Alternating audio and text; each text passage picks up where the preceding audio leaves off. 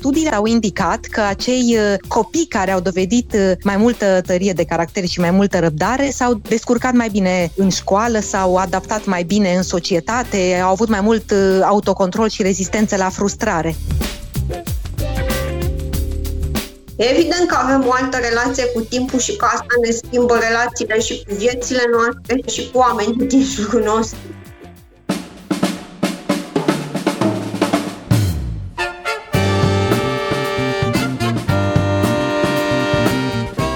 Timpul prezent cu Adela Greceanu și Matei Martin.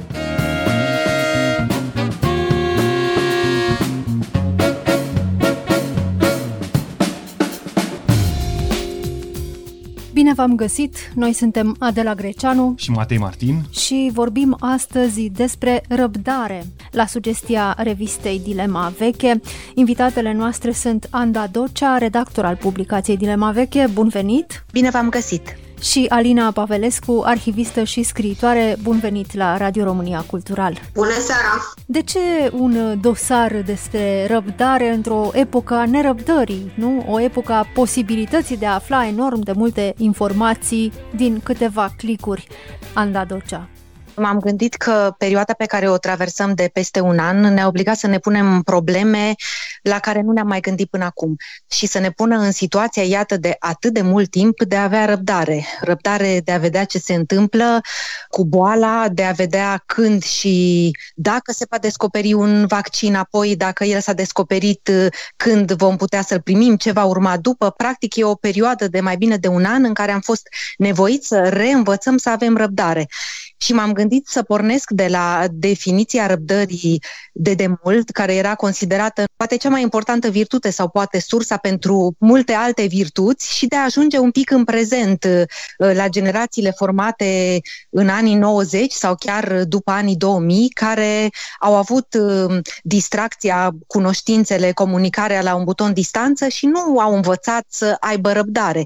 Să aibă răbdare, nu știu, pentru a dezvolta o poză sau pentru a cumpăra o melodie sau pentru a vedea un film. Dacă noi sau părinții noștri au fost crescuți cu sfaturi gen cu răbdare treci și marea sau lucrurile bune se întâmplă numai celor care știu să aștepte, care știu să aibă răbdare, acum mi se pare că în ultimul timp a fost încurajată o atitudine nu neapărat de nerăbdare, dar de impulsivitate, de spontaneitate, ideea că trebuie să reacționezi foarte repede, să nu pierzi momentul, să nu ți-o ia altcineva înainte. Așa că până la urmă dilema mea și întrebarea de la care am pornit dosarul a fost dacă răbdarea mai este o virtute sau poate a devenit o tactică, o atitudine, dacă mai știm să avem răbdare sau să așteptăm ceva. De aici am pornit. Dar ideea a venit tocmai de la perioada pe care o trecem, o traversăm și care ne obligă cumva la mai multă răbdare decât ne-am așteptat. Iar în articolul introductiv, în argumentul pe care semnezi în Dilema Veche, vorbești chiar la început despre testul bezelei. Ne poți explica despre ce este vorba? Da.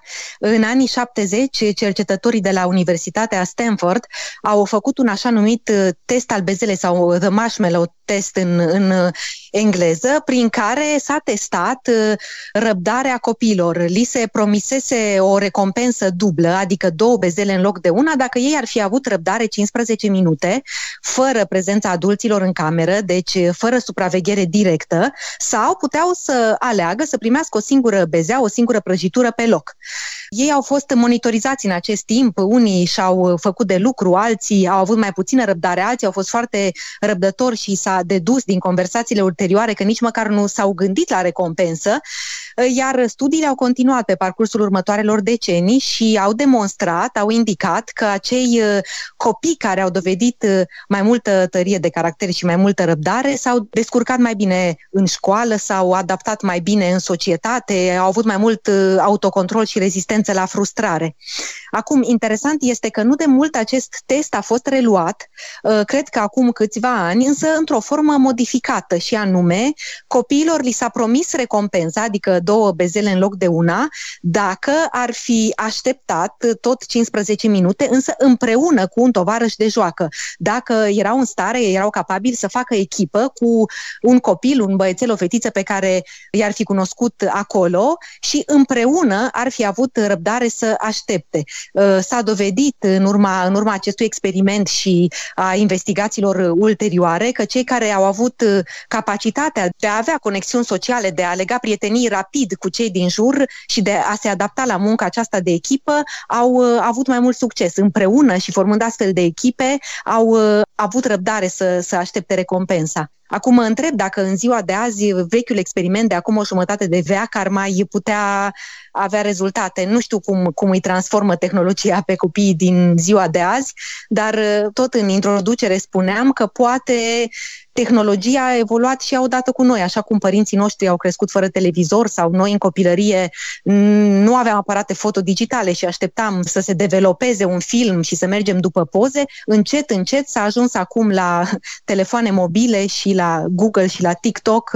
Acestea au devenit o obișnuință pentru adolescenți, pentru copii. Poate că recompensele acestea facile sau mai ușor de obținut decât pentru generațiile anterioare au ținut și ele pasul cu vremurile, doar că în ultimul timp evoluează foarte, foarte mult și nu mai ținem noi pasul cu ele. Chiar așa, Alina Pavelescu, cum s-a schimbat percepția asupra răbdării de-a lungul ultimelor decenii, pe măsură ce tehnologia s-a dezvoltat tot mai mult? Știți, eu m-am întrebat întotdeauna dacă tehnologia ne schimbă nouă percepția asupra răbdării sau dacă ceea ce noi așteptăm de la tehnologie e legat de o percepție asupra răbdării pe care o avem independent de tehnologie și care se modifică de la o generație la alta. Mărturisesc că n-am găsit un răspuns la întrebarea asta, sau cel puțin n-am găsit un răspuns la mine apropo de întrebarea asta, dar cred că răspunsul în sine contează foarte puțin, atâta vreme cât lumea se schimbă oricum, indiferent ce credem noi că ar trebui să se întâmple cu ea, se schimbă într-o anume direcție.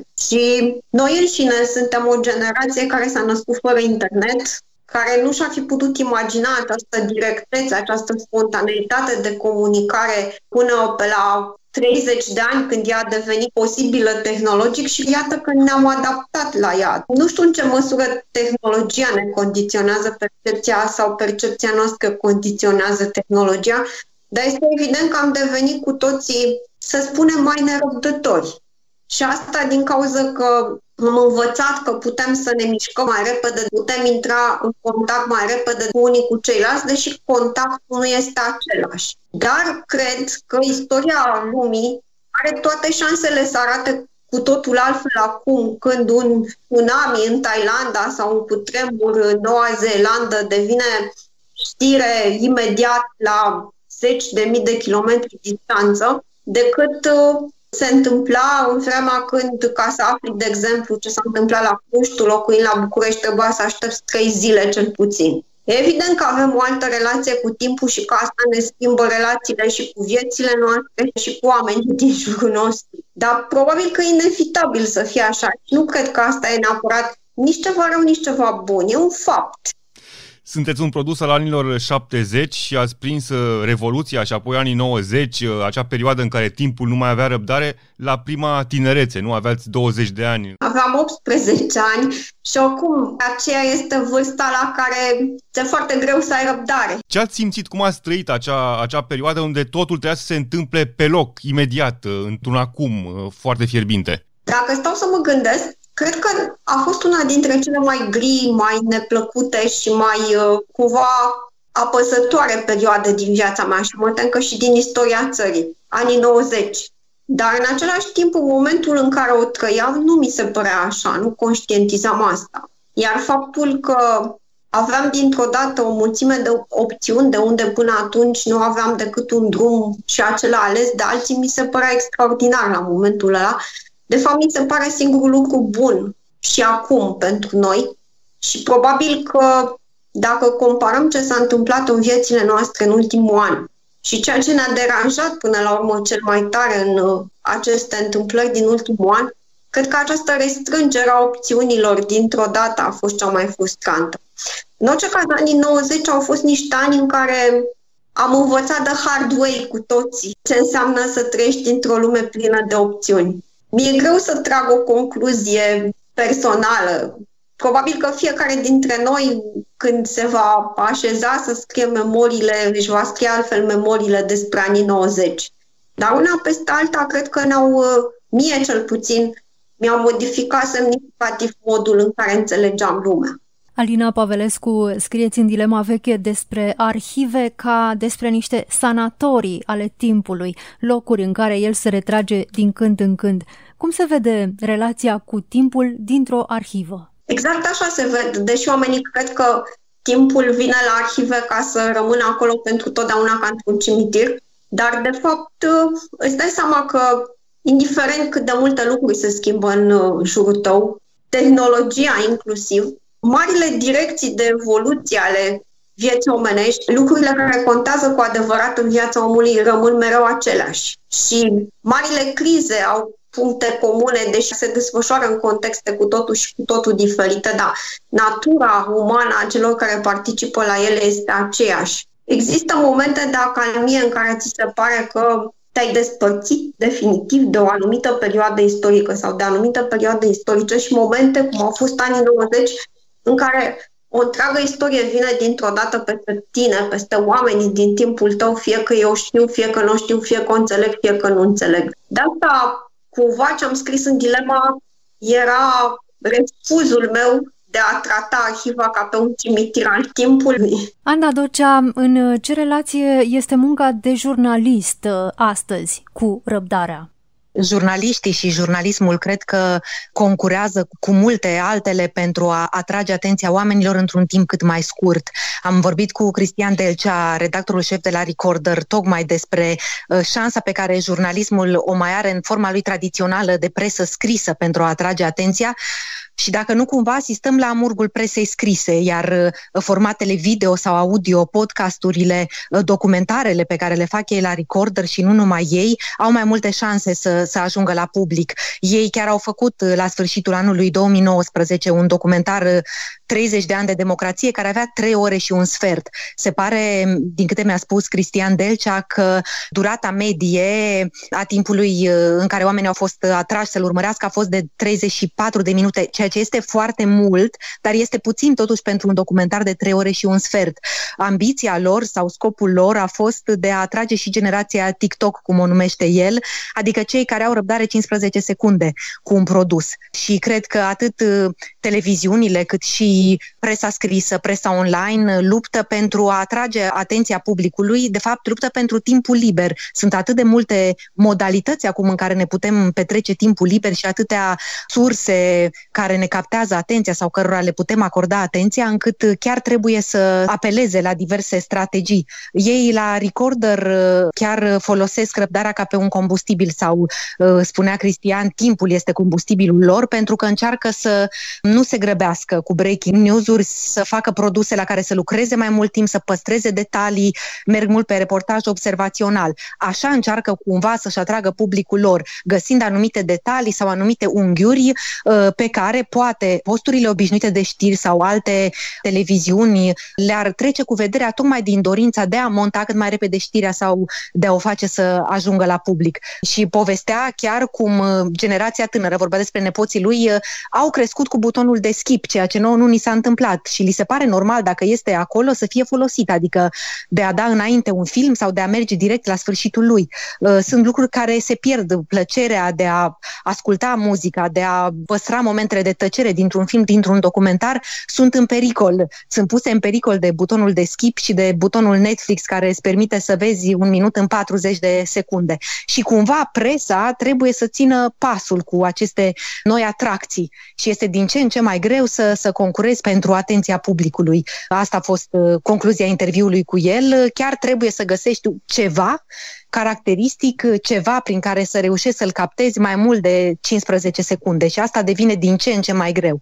Tocmai asta este, Anda Docea, termenul slow journalism se referă la un mod de producție, la un jurnalism de tip lent, la jurnaliștii independenți care renunță la redacții sau la marile case de producție de știri, tocmai pentru a face un jurnalism de investigație în timp, cu răbdare și în legătură cu subiecte mai complicate, care trebuie mestecate și rumegate multă vreme, dar mă întreb dacă nu cumva slow journalism nu se referă sau nu ar putea să se refere și la un mod de consum al presei. Cred că felul în care publicul consumă presa mai poate fi și educat, în sensul că dacă sunt produse de calitate care reușesc să-l capteze, poate că renunță la, nu știu, asculta știrea în format audio și își face timp să o citească. Într-adevăr, slow journalism implică, în primul rând, e nevoie de timp pentru a-l realiza, dar de multe ori duce la produse, indiferent că este vorba de articole foarte lungi sau la documentare, iată, de 3 ore și un sfert, de asemenea foarte elaborate, însă dacă publicul este captat, eu cred că poate fi educat să le urmărească. Tot ce de la Recorder au realizat înainte de alegerile parlamentare, interviuri cu, cred că, 485 de parlamentari care au apărut în format scris. Și discutam în interviu despre cum oamenii le-au solicitat, le-au cerut să realizeze un format audio ca să fie mai ușor de ascultat în întregime, dar acest lucru tehnic nu era posibil. Prin urmare, cei care au dorit și-au făcut timp pentru așa ceva. Un alt lucru important este și momentul în care alegi să postezi pe Facebook un anumit material sau să îl postezi pe un site. Deja pentru zilele de weekend sau pentru seriile de sâmbătă sau de duminică există foarte multe alte surse care te concurează pentru atenția publicului. Deci cred că este nevoie și de, dincolo de a realiza un produs care să-l atragă, și de un pic de strategie în felul în care îl împachetezi și îl plasezi. Dar cum este de fapt? Oamenii nu mai au răbdare să citească articole și reportaje îndelung documentate și preferă să parcurgă știri sau chiar numai titlurile știrilor? Sau e presa cea care le-a hrănit această nerăbdare? Cred că presa, în dorința de a difuza cât mai repede ultima știre sau ultima noutate, poate că un pic a scăpat din vedere felul în care a ambalat știrea, felul în care a redactat textul sau materialul, iar oamenii probabil că au observat asta. Au observat că în presă este mult balast și încearcă cumva să-și croiască drum. De asta cred eu că odată ce atragi publicul cu anumite produse bine făcute, bine redactate, bine gândite, poți din când în când să le soliciți atenția și pentru documentare de 3 ore și jumătate sau pentru articole foarte lungi. Am în dosar un text scris de Gabriel Cărtărescu, care este elev în clasa 12. Mi-am dorit foarte mult să văd punctul de vedere al unui tânăr de 18 ani, iar el mi-a spus că generația lui poate este pe nedrept acuzată că nu ar avea răbdare. Am înțeles din ce a scris el pentru dosar că în timpul pandemiei tinerii s-au autoeducat să stea în casă, să nu se întâlnească cu ceilalți ca să nu ia sau să răspândească virusul, să se adapteze la școala online, și eu cred că pentru generația nouă adaptabilitatea este trăsătura cea mai importantă. Chiar dacă au fost obișnuiți cu smartphone, cu internet și cu posibilitatea de a căuta orice, oricând, cred că sunt și foarte adaptabili în a renunța la ele atunci când este nevoie și dornici de a se educa, în a savura niște lucruri. Și cred că gustul atât al tinerilor cât și al consumatorilor de presă poate fi educat cu greu, într-adevăr, dar având grijă în primul rând la ce materiale le oferi și la felul în care sunt redactate. Cred că cele care vizează exclusiv atenția publicului nu au nicio șansă să reziste pe termen lung. Alina Pavelescu, sunteți și scriitoare. Prozatorul Marin Mălaicu-Hondrari are un personaj care își dorea să scrie o carte într-o noapte. E bine când scrii proză să ai răbdare, să aduni pagină după pagină, sau e nevoie și de o doză de nerăbdare care poate fi utilă, te poate mobiliza? Cred că secretul e într-un mix de răbdare cu nerăbdare. Nerăbdarea de a spune gândurile în ordine și de a le scrie pe hârtie sau, mă rog, în cazul ăsta, pe laptop, nu poate să meargă decât împreună cu răbdarea de a scrie bine, de a te gândi, de a-ți lăsa timp să îți digeri eșecul sau succesul și să-l înțelegi pe măsură ce scrii. Și cred că diferă destul de mult de la om la om, de la scriitor la scriitor. Unii lucrează zile întregi pe o singură frază, alții probabil că scriu așa cum le vine și pot să producă un fluviu de pagini în câteva ore, nu știu. Dar cel puțin în ce mă privește, sunt momente în care stau îndelung pe un de câteva rânduri și momente în care reușesc să scriu cu ușurință mai multe pagini de care după aceea sunt și mulțumită. Eu mi-amintesc acum cu amuzament de cineva care anunța pe Facebook că în anul care vine o să scrie 23 de cărți. Și îmi făceam așa o socoteală cam câte pagini pe zi ar trebui să scrie ca să iasă o carte de dimensiuni medii. Deci probabil că personajul lui Marin Mălaicu-Hondrari nu este chiar atât de lipsit de bani în realitate, pe semne că ăsta e visul scriitorului, să scrie ușor și repede, da. Cred că totuși nu e cea mai bună rețetă. Chiar deloc. Și după aia iarăși ne întoarcem și la consumator, adică la cititor. Câte cărți încap într-un om într-o săptămână, într-o lună, într-un an? Eu aici iarăși am o amintire amuzantă despre o persoană care cita doar în tren. Și idealul de roman pentru ea era romanul care putea fi citit de când se urca în tren până cobora la stația de destinație. De la București la Brașov, ce carte s-ar potrivi de pildă? Eu am citit o carte de vreo 200 de pagini, dar era un roman polițist și eram foarte nerăbdătoare să ajung la sfârșit pentru că vreau să văd cine este criminalul. Dar iarăși cred că există un timp diferit al lecturii, care nu diferă de la cititor la cititor, ci efectiv de la carte la carte. Și depinde foarte mult dacă îți place cartea, dacă te integrezi tu ca cititor în lumea aceea pe care ți-o descrie autorul, atunci n-ai niciun motiv să te grăbești să ieși. Dacă nu, pe semne că după primele 20-30 de pagini, depinde câtă reziliență ai închis oricum, fie că ești în tren, fie că, eu știu, ești la tine în balcon și n-ai nimic de făcut altceva în ziua respectivă. Nu cred că există rețete și sigur că ține și de educație, adică în mod evident dacă la școală și în familie ai fost obișnuit să deschizi o carte și să citești câteva pagini pe zi, asta te ajută. Dar poate să ți se întâmple și legat de personalitatea ta, de psihologia ta, de felul în care ești tu construit. Dumneavoastră, ce fel de cititoare sunteți în raport cu răbdarea? Citiți cu nerăbdare sau lent și cu multă răbdare? Din nou depinde ce citesc. De obicei citesc în vacanțele pe care le am romane polițiste și acolo le înghit cu tiva, ca să zic așa. Deci pe acelea le citesc repede. Dar sunt cărți la care am stat câte o lună ca să le citesc, tocmai fiindcă îmi plăceau și fiindcă voiam să nu le ratez, înțeles. Nu sunt o cititoare compulsivă, să zic așa. Sunt mai degrabă o cititoare răbdătoare. Anda Docea, care ar fi concluzia dosarului despre răbdare? Mai avem astăzi nevoie de răbdare? Mai e posibilă ea în lumea de azi? Cred că mai e posibilă și cred că e în continuare o virtute, însă într-o formă ușor schimbată. O așteptare oarecum plină de concentrare, plină de atenție la ce ar putea urma.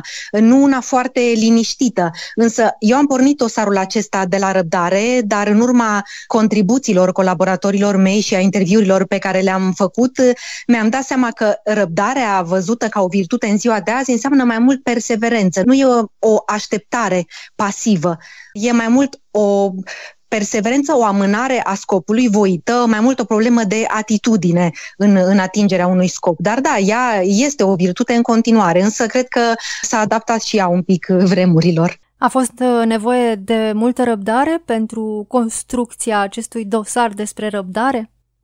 A fost nevoie de răbdare în a-l asambla, însă din fericire toți colaboratorii mei, probabil pentru că trecem cu toții, așa cum spuneam la început, prin perioada aceasta care ne solicită toate resursele, inclusiv răbdarea, au fost foarte dornici să mă ajute să-l punem cap la cap și să vedem împreună dacă mai avem răbdare sau care sunt diferențele între generații. Mie mi se pare cumva că noi cei născuți în anii 70, poate începutul anilor 80, avem mai puțină răbdare decât cei născuți acum, pentru că probabil ni se pare undeva în subconștient că nu mai avem destul timp și atunci suntem oarecum nerăbdători și cu pandemia și puțin mai neliniștiți legat de ce va urma. Anda Docea, Alina Pavelescu, vă mulțumim pentru această discuție. Noi suntem Adela Greceanu și Matei Martin. Cu bine, pe curând!